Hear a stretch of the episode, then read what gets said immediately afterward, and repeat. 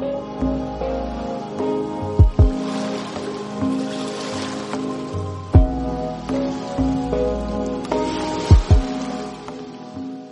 arkadaşlar, Radyo Boğaziçi olarak sürdürülebilirlik alanında yaptığımız podcastlerimizin sürdürülebilir turizm konusundayız bugün. Bugün konuğumuz işletme eğitimi almış, onun üzerine de P H D'sini insan kaynakları üzerinde devam ettirmiş. Boğaziçi Üniversitesi'nde senelerce turizm bölümünde hocalık yapmış. Şimdi de Heritage and Slow Tourism Lab adlı bir girişimi olan ve Sydney'de aktif olarak akademisyenlik yapan Burçin Hatipoğlu hocamızla beraberiz. Merhaba hocam. Merhaba Fatma ve tüm dinleyicilere merhaba. Ee, öncelikle davetimizi kabul ettiğiniz için çok teşekkür ederim. Ee, isterseniz yavaştan ıı, sorularımıza başlayalım. İşletme ve insan kaynakları eğitimi almış bir akademisyen olarak neden kariyerinizi tür- sürdürülebilirlik ve turizm özelinde sürdürülebilirlik üzerinde şekillendirmeyi tercih ettiniz? Şimdi bu dediğim gibi e, esasında kendime çok sık sorduğum bir soru. E, hangi alanlarda çalıştığım ve hangi alanların kendi konularıma dahil olduğuyla üzerine. Kendi doktoram alanım esasında sürdürülebilirlik raporlaması üzerineydi. Dolayısıyla zaten hep o alanda devam ediyordum. E, şu anda da halen insan kaynakları ve sürdürülebilirliğin kesiştiği bir alandayım. Ama e, hiç beklemediğim bir şekilde turizme de ben yaptığım çalışmalar ve hem akademik çalışmalar hem de profesyonel çalışmaların sonunda e, bunun içine e, Sustainable Development yani sürdürülebilir kalkınma da girmiş oldu. Dolayısıyla bu üç alanın kal- e, kesiştiği noktadayım diyebilirim şu anda. Teşekkürler hocam. Peki e, sizce bu sustainability, sürdürülebilirlik nedir? Sürdürülebilir turizm nedir? Sizin sürdürülebilirlik tanımınız neleri kapsar? Ya e, şimdi sürdürülebilirlik tabii çok geniş bir konu. Birazcık daha sadece hani turizm sürdürülebilirliği üzerinde konuşursak, e, esas geçmişi bunun ekoturizme, alternatif turizme e, çok dayanıyor. Yani bu kullandığımız kelimeler devamlı değişiyor. Sürdürülebilir turizm, şimdi işte sorumlu turizm e, gibi şeyler ama birbirine çok yakın e, esasla anlayışlar ve terimler diyebilirim e, genel olarak baktığımız zaman. Ama e, sürdürülebilir turizm genel anlamında e, biraz kitle turizmin karşısında olan bir şey. Ama bu demek değil ki kitle turizmi sürdürülebilir olmayacak. Dolayısıyla öyle bir esasında akım da var. Yani kitle turizminin de sürdürülebilir yapılması var. Çünkü otelleri mesela sürdürülebilir ya da yeşil oteller yapabiliyoruz. Ama benim anladığım ve üzerinde çalıştığım alan daha çok e, alternatif tarafları. Yani ekoturizm, alternatif e, turizm, e, kırsal turizm alanları. Orada da e, doğayı, tarihi, kültürü koruyan, kollayan, geliştiren e, ve e, geliştirdiği bu turizm türüyle yarattığı kaynaklarla yerel halkları ve aynı zamanda da ziyaretçileri e, yaşam kalitesini arttıran, bilgi ve becerilerini geliştiren bir turizm türünden bahsediyoruz. Anlayacağınız gibi çok geniş bir şeye de yayılmış durumda bu. Farklı türleri var. Yani bunu kırsal turizm diyebiliriz, ekoturizm diyebiliriz, community based turizm dediğimiz hani yerel halklarla beraber geliştirdiğimiz turizm olarak düşünebiliriz. E, rotaların geliştirilmesi, orada yapılan e, farklı aktiviteler, her şey bunun içine girebiliriz aslında. Anladım hocam. Yani aslında çevreye e, katkısı kadar o bölgede yaşayan halka da çok büyük katkısı var. Tabii. Aynen. Yani e, aynen öyle. E, biz burada hani doğayı iyi kullansın değil, kullanma kelimesini özellikle ben de hiç seçmiyorum. Tam tersi e, korumak, e, oradaki halkların hem doğayı korumak hem de yerel halkların E, yaşam biçimlerini korumak ve onun üzerine de e, getirdiği kaynaklarla oradaki yaşam kalitesini arttırmak var.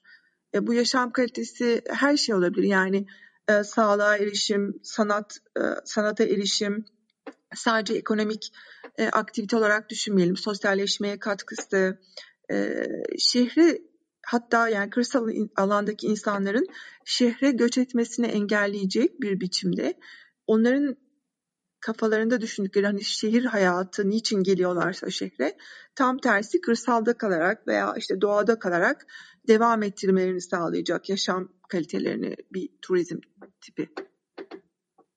Peki hocam, teşekkürler.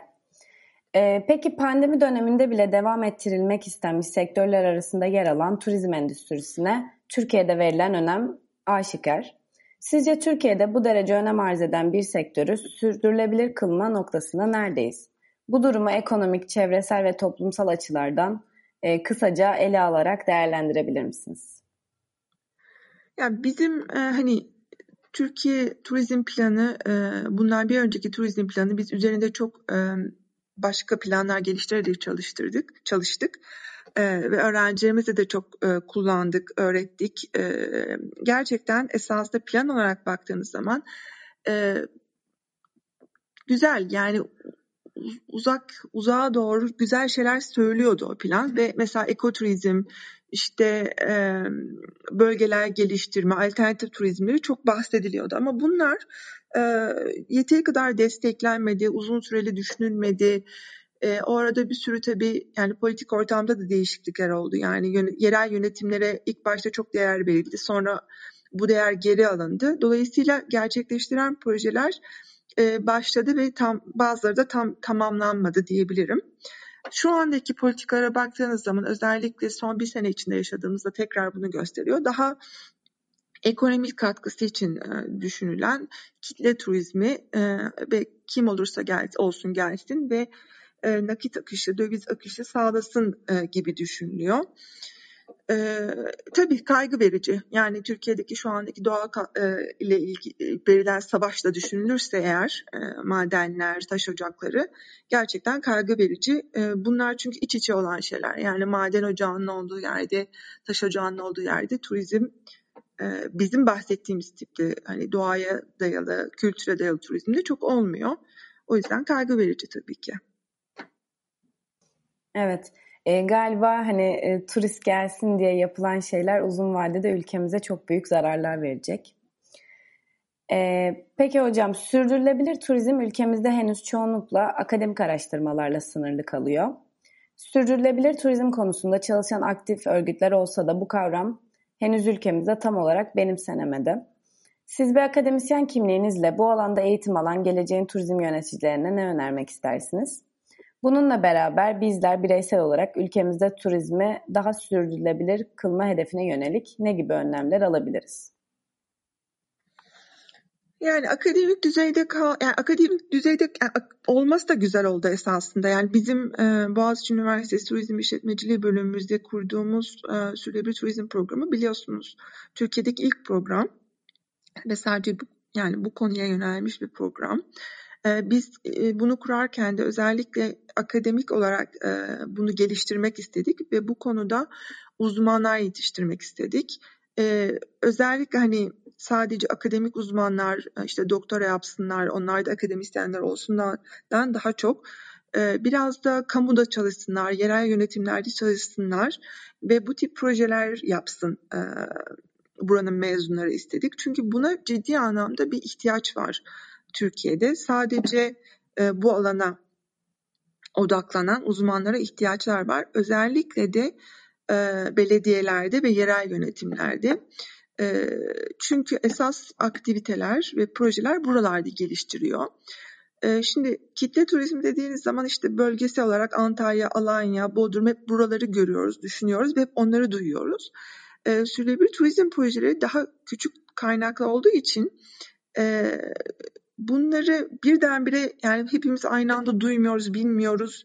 Örnekleri hemen aklımıza gelmiyor ama tek tek bölgelere indiğiniz zaman esasında yani az da olsa e, güzel projeler var. Hani biz e, e, bölümde Bengi Hoca, Bengi Ertuna ve Duygu Hoca ile birlikte e, U N D P e, Gelecek Turizm'de projelerini Anadolu Efes e, ve Bakanlığın yönettiği Gelecek e, turizmde projelerini uzun süreden beri inceledik. Bunlarla ilgili bir sürü yayın yaptık. Aynı zamanda bunları da e, kapsamlı olarak hep yerel e, de anlattık.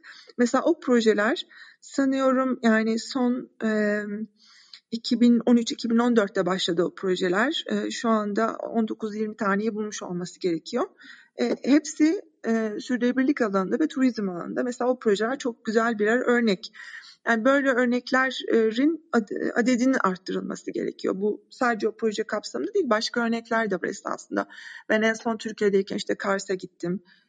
Boğatepe köyünü gezdim. Bilerek ve isteyerek Kars Peynir Festivali vardı. Aynı zamanda da hani orayı görmek istedim. Orada da çok güzel işte pansiyonculuk, ev pansiyonculuğu, gıda ile birleştirilmiş, işte peynirle birleştirilmiş çok güzel örnekler var. Anladım hocam. Yani aslında e, bireyler olarak biz daha mı az katkı sağlayabiliriz diyorsunuz? Hani bireysel nasıl katkı sağlayabilir bu konuda hani destek olmak isteyenler? Ee, şey, öğrenci olarak mı yoksa ziyaretçi olarak mı? Ya herkes olabilir. Öğrenci olarak olabilir. Yani turizm sektörü dışındaki insanlar diyeyim. Yani ziyaretçiler işte biz şimdi bu şey konusunu çok konuşuyoruz. Mesela sorumlu ziyaretçi, yani responsible tourist, responsible tourism konusunu mesela çok konuşuyoruz. Burada özellikle tüketicinin bilinçlendirilmesi söz konusu. Yani yaptığı seçimlerde en ucuzu seçmek yerine işte hani Ee, gene örnek olarak kitle turizmini vereceğim ama hani all inclusive dediğimiz o sabah öğlen akşam yediğimiz e, şeyleri doğal olarak e, ziyaretçiler bütçeden dolayı tercih ediyorlar ama e, özellikle e, işte bu e, tarihin korunması gerektiği yerlere ziyaretler yaparak, oraya ziyaretlerimizi e, bilinçli olarak e, planlayarak, bilinçli olarak planlayarak derken e, ben hani sorumlu turizmi evden çıktığımız noktadan oraya varacağımız ve ondan sonra geri geleceğimiz noktaya kadar tam bir döngüsel hani ekonomi içinde tanımlıyorum. Ee, o ziyareti gerçekleştirirken kullandığımız araçtan, yakıttan, e, kaç kişinin o araçta olduğundan, gittiğimiz yerde yaptığımız aktivitelerden, e, yerel gıdaları tüketip e, oradaki işte e, doğaya e, zarar vermeden aktivitelerimizi gerçekleştirdiğimiz zaman o zaman biz, biz de birer sorumlu turist oluyoruz. Benim hani seneler içinde geliştirdiğim bir şey var. İki tane kızım var. Bir yere gittiğimiz zaman ilk sordukları şey anne buranın işte marketini gezecek miyiz? Buranın pazarını gezecek miyiz? E, çünkü benim geliştirdiğim prensip gittiğimiz yerde çok fazla yer görmekten değil, bir yere gidip oranın halkını tanımak, oranın yediği, insanların yediğini içtiğini görmek, gelenek göreneklerini tanımak ve e, oradan da bir e, karşılıklı etkileşime girmek. Benim anlayışım bu, yani sorumlu vatandaş olarak anlayışım bu. Geliştirmeye çalıştığım öğrencilerde de anlayış bu. E, hocam sanıyorum e, slow turizm ya da e, yavaş turizm olarak e, tanımlanabiliyor sizin bu bahsettiğiniz şey. Daha mı farklı? Ee, şimdi e, benim hayat filozofisi olarak zaman içinde kendime adapte ettiğim ve uyguladığım şey, kendime ve aileme uyguladığım şey, şimdi slow travel olarak adlandırılıyor. E, bunu hani hem kendim uygulayarak geliştirdim hem de tabii ki yaptığımız çalışmalar, öğrencilerle yaptığımız projeler kapsamında hep okuyarak, geliştirerek e, öğrendik ve uyguluyoruz. Ee, hani bu kapsamda e, dediğim gibi gittiğiniz yere e, gittiğiniz zaman hani orada uzun daha uzun zaman geçirmek. Uzun derken illa bir ay olması gerekmiyor ama e, dört günlük bir seyahatse gittiğiniz o dört günlük seyahatte e, be, belli bir destinasyonda geçirip e, orayı tanımakla ve oraya e, bir etkileşime girmekle alakalı. Şimdi gerçekten son bir sene içinde yaşadığımız pandemide bunun önemi, yereli, yakınımızdaki yerleri tanımanın önemi oldukça arttı. Yani uzaktaki bir destinasyona uçağa binerek, işte İstanbul'da yaşıyorsunuz, uçağa biniyorsunuz ve çok uzak bir destinasyonu, Bali'yi, Filipinleri, ondan sonra Arjantin'i, ondan sonra beş günlüğüne, altı günlüğüne, yedi günlüğüne görmeye gidiyorsunuz. Bunun karşılığında ise yakınınızda olan bir sürü yeri bilmiyorsunuz. Yani İstanbul'a sorduğunuz zaman e, işte Trakya'ya gittin mi, Tekirdağ gördün mü, Kırklareli gördün mü, Ankara'ya git sorduğun zaman Beypazarı'nı gördün mü? E, cevaplar bazen hani hayır görmedim oluyor ama işte Bali'yi görmüş mesela gibi bir durum oluyor. Şimdi bu son bir sene içinde bu gerçekten çok önem kazandı. Şimdi burada Avustralya'da biz yurt dışına çıkma engelimiz var. Hiçbir yere gidemiyoruz. Avustralyaların kendileri de dünyanın her tarafında çok uzak oldukları için her sene gerçekten hepsi çok çok büyük miktarda turist buradan yurt dışına gidiyor. Gerek ailelerini, Avrupa'daki, Asya'daki ailelerini görmeye, gerekse gezmek amaçlı. Son bir sene içinde bu olmayınca Ee, Avustralya'da iç turizm e, çok ciddi anlamda gelişti esasında. Çünkü herkes yakınındakini görmeye başladı, yakındakini gezmeye başladı. Ve e, yerelden alışveriş etmeye, yereli öğrenmeye e, başladı. Çok farklı bir turizm tipine gitmeye başladık burada Avustralya'da. Ama bu sadece Avustralya için geçerli değil. E, bizim e, Heritage and Slow Tourism Lab'de ağırladığımız ikinci konuğumuz Slow uh, Travel ve uh, slow, slow Destination Development ile alakalıydı. Avusturya'dan bir bölgeyi ağırladık, Kärnten bölgesi. Ee, inanılmaz derecede iç turizm artmış durumda ve insanlar e, özellikle iki günlük, üç günlük seyahatlerini kısa mesafelere yaptıkları için e, belki de uzun süreden beri geliştiremedikleri şeyleri orada o bölgede şu anda e, slow food etrafında geliştirebiliyorlar. Pandeminin bu şekilde de bir etkisi oldu esasında turizme.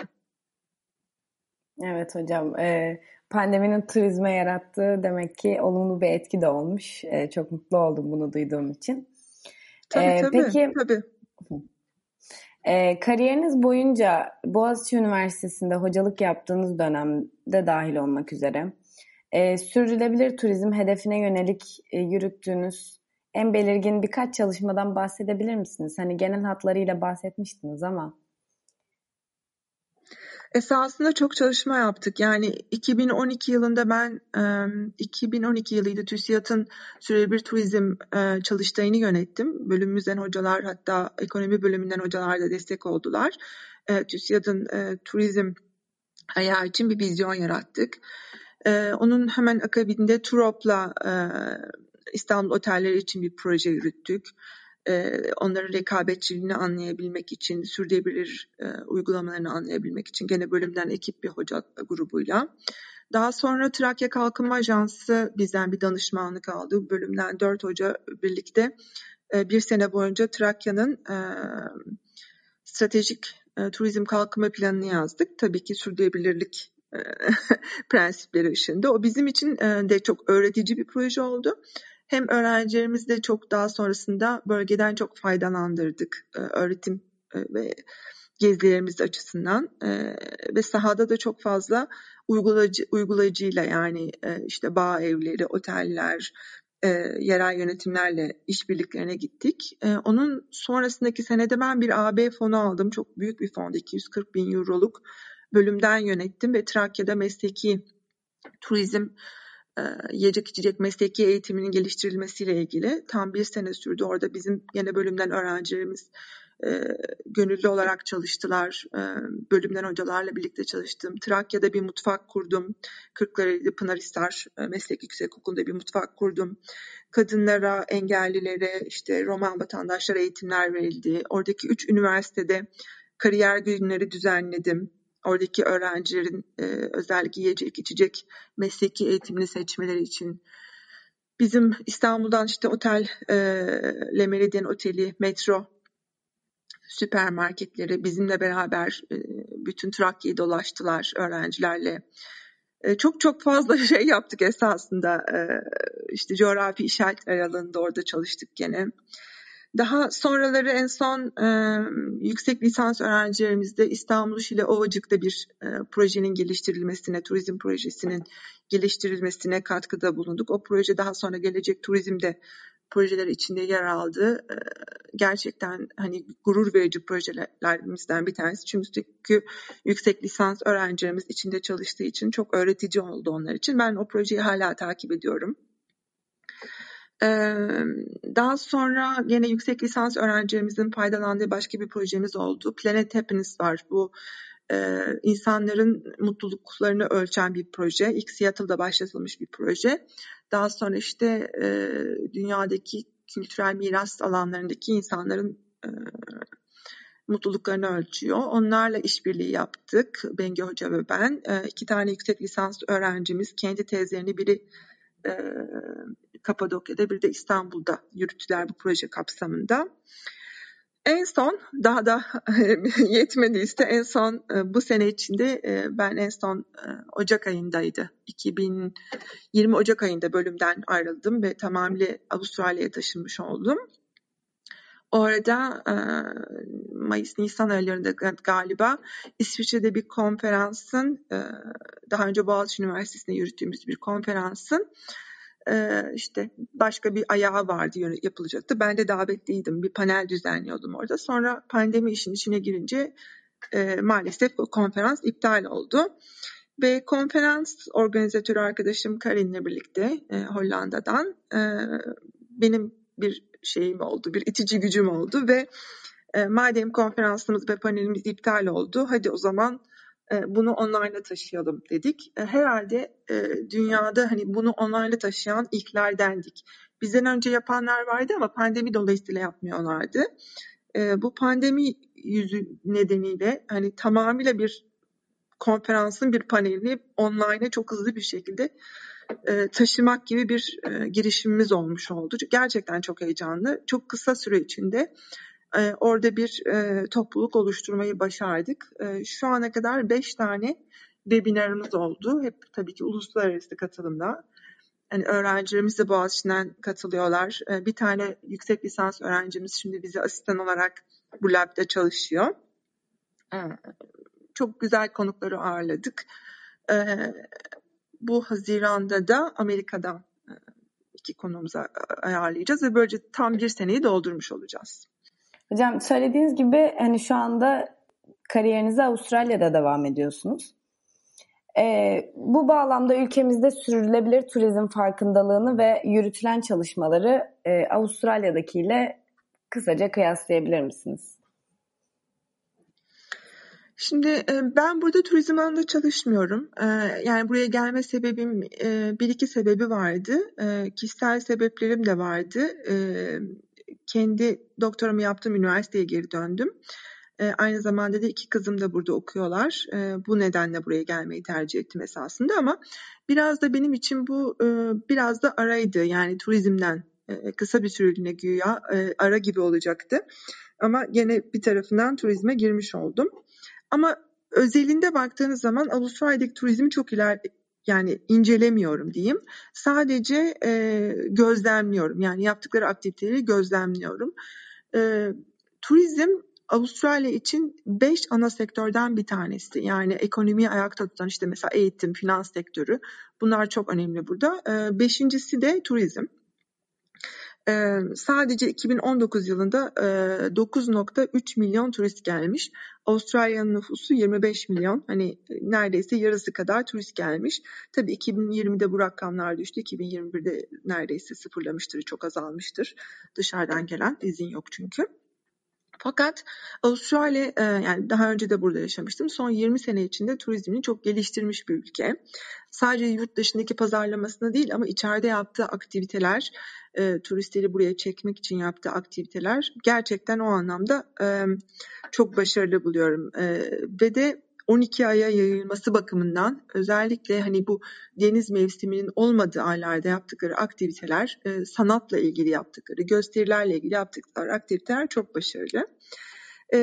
Şu son bir senede de bahsettiğim gibi tamamıyla iç turizme dönmüş durumdalar. Çünkü yurt dışından şu anda Avustralya'ya gelmek mümkün değil, yasaklar var. Biz de çıkamıyoruz. Yurt dışından da sadece Avustralya vatandaşları gelebiliyor. kırk bin kişi zaten Avustralya vatandaşı şu anda sırada bekliyor. Dolayısıyla tamamen iç turizme yönelmiş durumdalar ve burada da bölgeler yarışa girdi. Beş eyalet var. Her, her eyalet birbiriyle yarışa girmiş durumda ve e, işte e, her dakika böyle bir e, kampanya var. E, kuzeyi gördünüz mü, güneyi gördünüz mü, işte üzüm bağlarını gördünüz mü, Sydney'i ge- gezdiniz mi, Melbourne'e geldiniz mi gibi tamamıyla iç turisti hedefleyen, kısa seyahatler yapılmasını teşvik eden ve özellikle de e, sahil şeridinden daha içerlere e, insanları e, yönlendiren aktiviteler var. E, çok başarılı buluyorum gerçekten. Hani her, ben şu an Sydney'i çok terk etmiyorum çalıştığım için ama çevremdeki insanlardan duyuyorum. Biz de bir iki keresi yaptık yani burada çok hani İçeriye doğru işte Blue Mountains bölgesi var. O, o tarafa doğru Orange diye bir bölge var. Oralara doğru içeriye doğru e, sahillerden e, aktiviteler yaptık hani görmek, gezmek için. Her her şeyde e, devamlı ben de heyecanlanıyorum. Şunu Türkiye'de yapsak, bunu böyle yapsak diye. E, ama bizde o kadar e, sanıyorum bütünleyici programlar yapamıyoruz. Daha belki bölgesel küçük küçük şeyler yapmak lazım. Hani bütün Türkiye'yi kapsayacak ya da İşte bütün Marmara bölgesini, Trakya'yı kapsayacak fazla bir program göremiyoruz. Evet hocam, yani aslında e, tüm turizm anlayışını belki de değiştirmek gerekiyor bence Türkiye için. E, insanların aklında genel olarak turizm hani havalimanında başlayıp otellerde devam eden farklı şehirlerde belirli turistik gezilere katılınan bir süreç olarak görülüyor. Ee, peki sürdürülebilir turizm anlayışı bu ilk akla gelen sürecin ne kadarını ne şekilde değiştirmeyi planlıyor? Ee, ilk girişte de bahsettiğim gibi yani e, esasında e, bir inanca göre yani kitlesel turizm de sürdürülebilir, yapılabilir. E, dolayısıyla hani onu da elimizin tersiyle itmememiz gerekiyor. E, bunun da mutlaka e, yani bizim öngördüğümüz şey Türkiye'de bulunan e, o büyük otellerin, zaten yapılmış olan otellerin e, kapatılması ve herkesin de e, kırsala gitmesi değil. E, o tarafını düşündüğünüz zaman yani otellerin de e, en azından e, mesela tedarik zincirlerini e, ka, e, bir gözden geçirmeleri, e, otellerin kendi e, operasyonel işlemelerini gözden geçirmeleri, e, aynı zamanda elemanlarına, çalışanlarına e, yaptıkları e, ki eğer turizm stajı yaptıysanız, özellikle de turizm lisesindeyseniz e, öğrencilerimizden de her zaman duyuyoruz. Çok haksızlıklar, uzun saatler çalıştırmalar, e, bunları hep gözden geçirmeleri gerekiyor. Bunu yapan az sayıda otel var. Hani biz bunları çalıştık daha önce. Güneyde olmasına rağmen, o bölgelerde olmasına rağmen Ee, yüksek lisans öğrencim benim Sarıkamış'ta bir otele gitti, isim hani gene vermeyeyim burada ama e, hani bu uygulamaların olduğu, ona da göre de fiyatlandırmasının olduğu e, büyük ölçekli e, oteller var ve bu anlayışta olan turizm işletmecileri de var. E, görüştüğümüz, beraber çalıştığımız e, TÜSİAD çalışması kapsamında da bu anlayışta olan arkadaşlarımız vardı. E, bu bu işin bu tarafı. Ama bütününe baktığımız zaman ben bütün hani şeyin daha bu kadar tarih zengin olan bir ülkede biraz daha hatta doğadan da öte yani tarihe de çok dayanması gerektiğini ve öğrenecek çok şeyimiz olduğunu düşünüyorum. Tarihi alanlarda gezip görerek öğrenebilecek.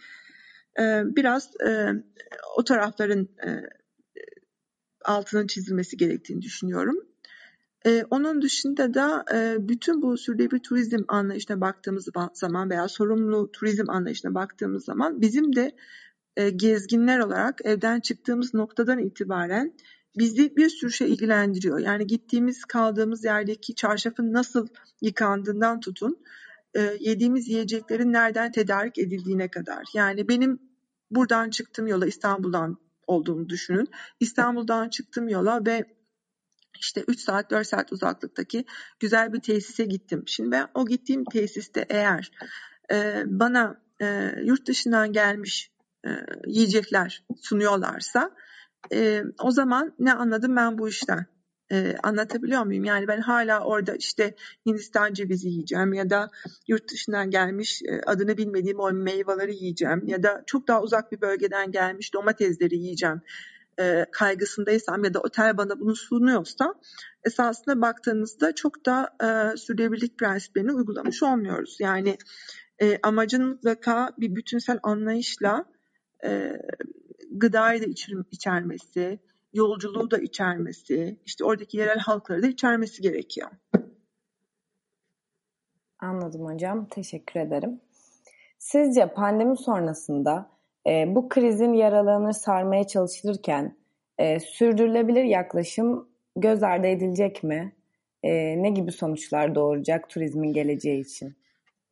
Ya bu konuda bu konuda bir sürü şey ben de devam dinliyorum. Ee, yani e, tabii yaşayınca göreceğiz ama herkesin e, alışık olduğu şeyi çok değiştireceğini düşünmüyorum. Yani şu an mesela buradan baktığınız zaman, pencereye baktığınız zaman e, yani pandeminin tamamıyla bittiği zaman tabii ki farklı bir şey olacak. Yani insanlar bu sefer belki yapmaya yapmaya alışık olduklarına çok daha fazla seyahat edecekler. Onu bilmiyorum. Yani daha uzun mesafelere gitmek isteyecekler. Bu kadar sene içeride kaldık, hiçbir şey göremedik. Oraya da gidelim, buraya da gidelim diyecekler. Onu gerçekten tahmin etmek çok zor. Ama önümüzdeki dört beş sene insanların çok daha tedirgin olacağını düşünüyorum. Buna ben de dahilim. Yani şu an Türkiye'ye dönemiyorum. Ee, Avustralya hükümeti izin vermiyor ülke dışına çıkmamıza. Türkiye'ye gelmek istiyorum. Bir tek ben değil, yani buradaki Yunanlı da Yunanistan'a gitmek istiyor. İngiliz İngiltere'ye gitmek istiyor ailesini görmek için. Hintli Hindistan'a gitmek istiyor. Yani bir kere insanlar seyahatten daha önce sevdiklerini görmeye gidecekler. Yani bu kesin. İlk yapacakları şey budur diye düşünüyorum. Ama bazı alışkanlıkların da kalacağını düşünüyorum. Ee, özellikle mesela en son bir rapor vardı e, İrlanda turizmiyle ilgili ve İrlanda'da yiyecek içecek sektörünün nasıl ne kadar geliştiğiyle değişeceğiyle ilgili. İnsanlar mesela şu şekilde görüş bildirmişler. E, lokantaya gideceğim zaman artık e, dışarıda oturmak istiyorum. E, İrlanda'dan bahsediyoruz bu arada, havanın ne kadar soğuk ve yağmurlu olduğunu düşünün. Dışarıda oturmak istiyorum. Mesafeyi korumak istiyorum. Falan gibi şeyler bildiriyorlar. Dolayısıyla artık e, bu şekilde değişiklikler olacak. Yani dış mekanlar daha çok önem kazanacak. E, işte ısıtıcılar, e, mesafe, çok küçük alanlara bir sürü insanın sığdırılmaması, e, performanslarda bir sürü şeyin, hani performans sanatlarında e, işte bir sürü bu tip e, kaygıların düşünülüyor olması. En son hani Amerika'da sanıyorum değil mi? Öyle bir konser yapıldı. Herkes e, testine olup geldi ya da aşısına olup geldi. Yani işin içine bir sürü esasında sağlık, temizlik, mesafe, bir sürü şey giriyor ve bazıları da bence kalıcı olacak. Anladım hocam. Evet, ben de söylediklerinize katılıyorum. İnsanlar artık çok daha dikkatli, çok daha sağlıklarına önem veriyorlar. Pandeminin dışında da daha çok spor yapıyorlar. Bunların hepsinin illaki bir etkisi olacaktır. Ben çok teşekkür ederim davetimizi kabul ettiğiniz için, geldiğiniz için. Sizin söylemek istediğiniz bir şey evet, var mı? Evet, ben çok olarak? teşekkür ederim. Ben çok teşekkür ederim. Beni bırakırsanız ben turi, yani turizm ve yap, yapmak istediklerim konusunda çok çok e, heyecanlanıyorum. E, böyle bazen kendimi durduruyorum, e, nefes almaya çalışıyorum. Çünkü yapılabilecek çok şey olduğunu düşünüyorum. Esasında gerçekten bıraksanız hani Türkiye'de o kadar çok, hani bizim işte bir Şile'de Ovacık'da yaptığımız projeden yapılabilir ki, veya o kadar çok işte Ee, üretici pazarı kurulup bu turizmle birleştirilebilir ki, yani esasında kafamda bir sürü şey var. Ee, tutmayın beni şeklindeyim ama kendi kendimi durduruyorum şu an. Ya umarım hocam e, bir gün hep beraber Boğaziçi öğrencileri olarak ya da hani bu sürdürülebilir turizmde çalışmak isteyen herkes e, bu noktada bu projeleri gerçekleştirmeye öne koyabiliriz, adımlar atabiliriz. Çok evet evet herkes tekrar. Evinden başlayacak. Bul, bulunduğu yerden başlayacak Fatma. Evet hocam, kesinlikle. Ee, evet arkadaşlar, bugün podcastimizin sonuna geldik. Bugün Burçin hocamızla beraberdik. Bizi dinlediğiniz için teşekkür ederiz.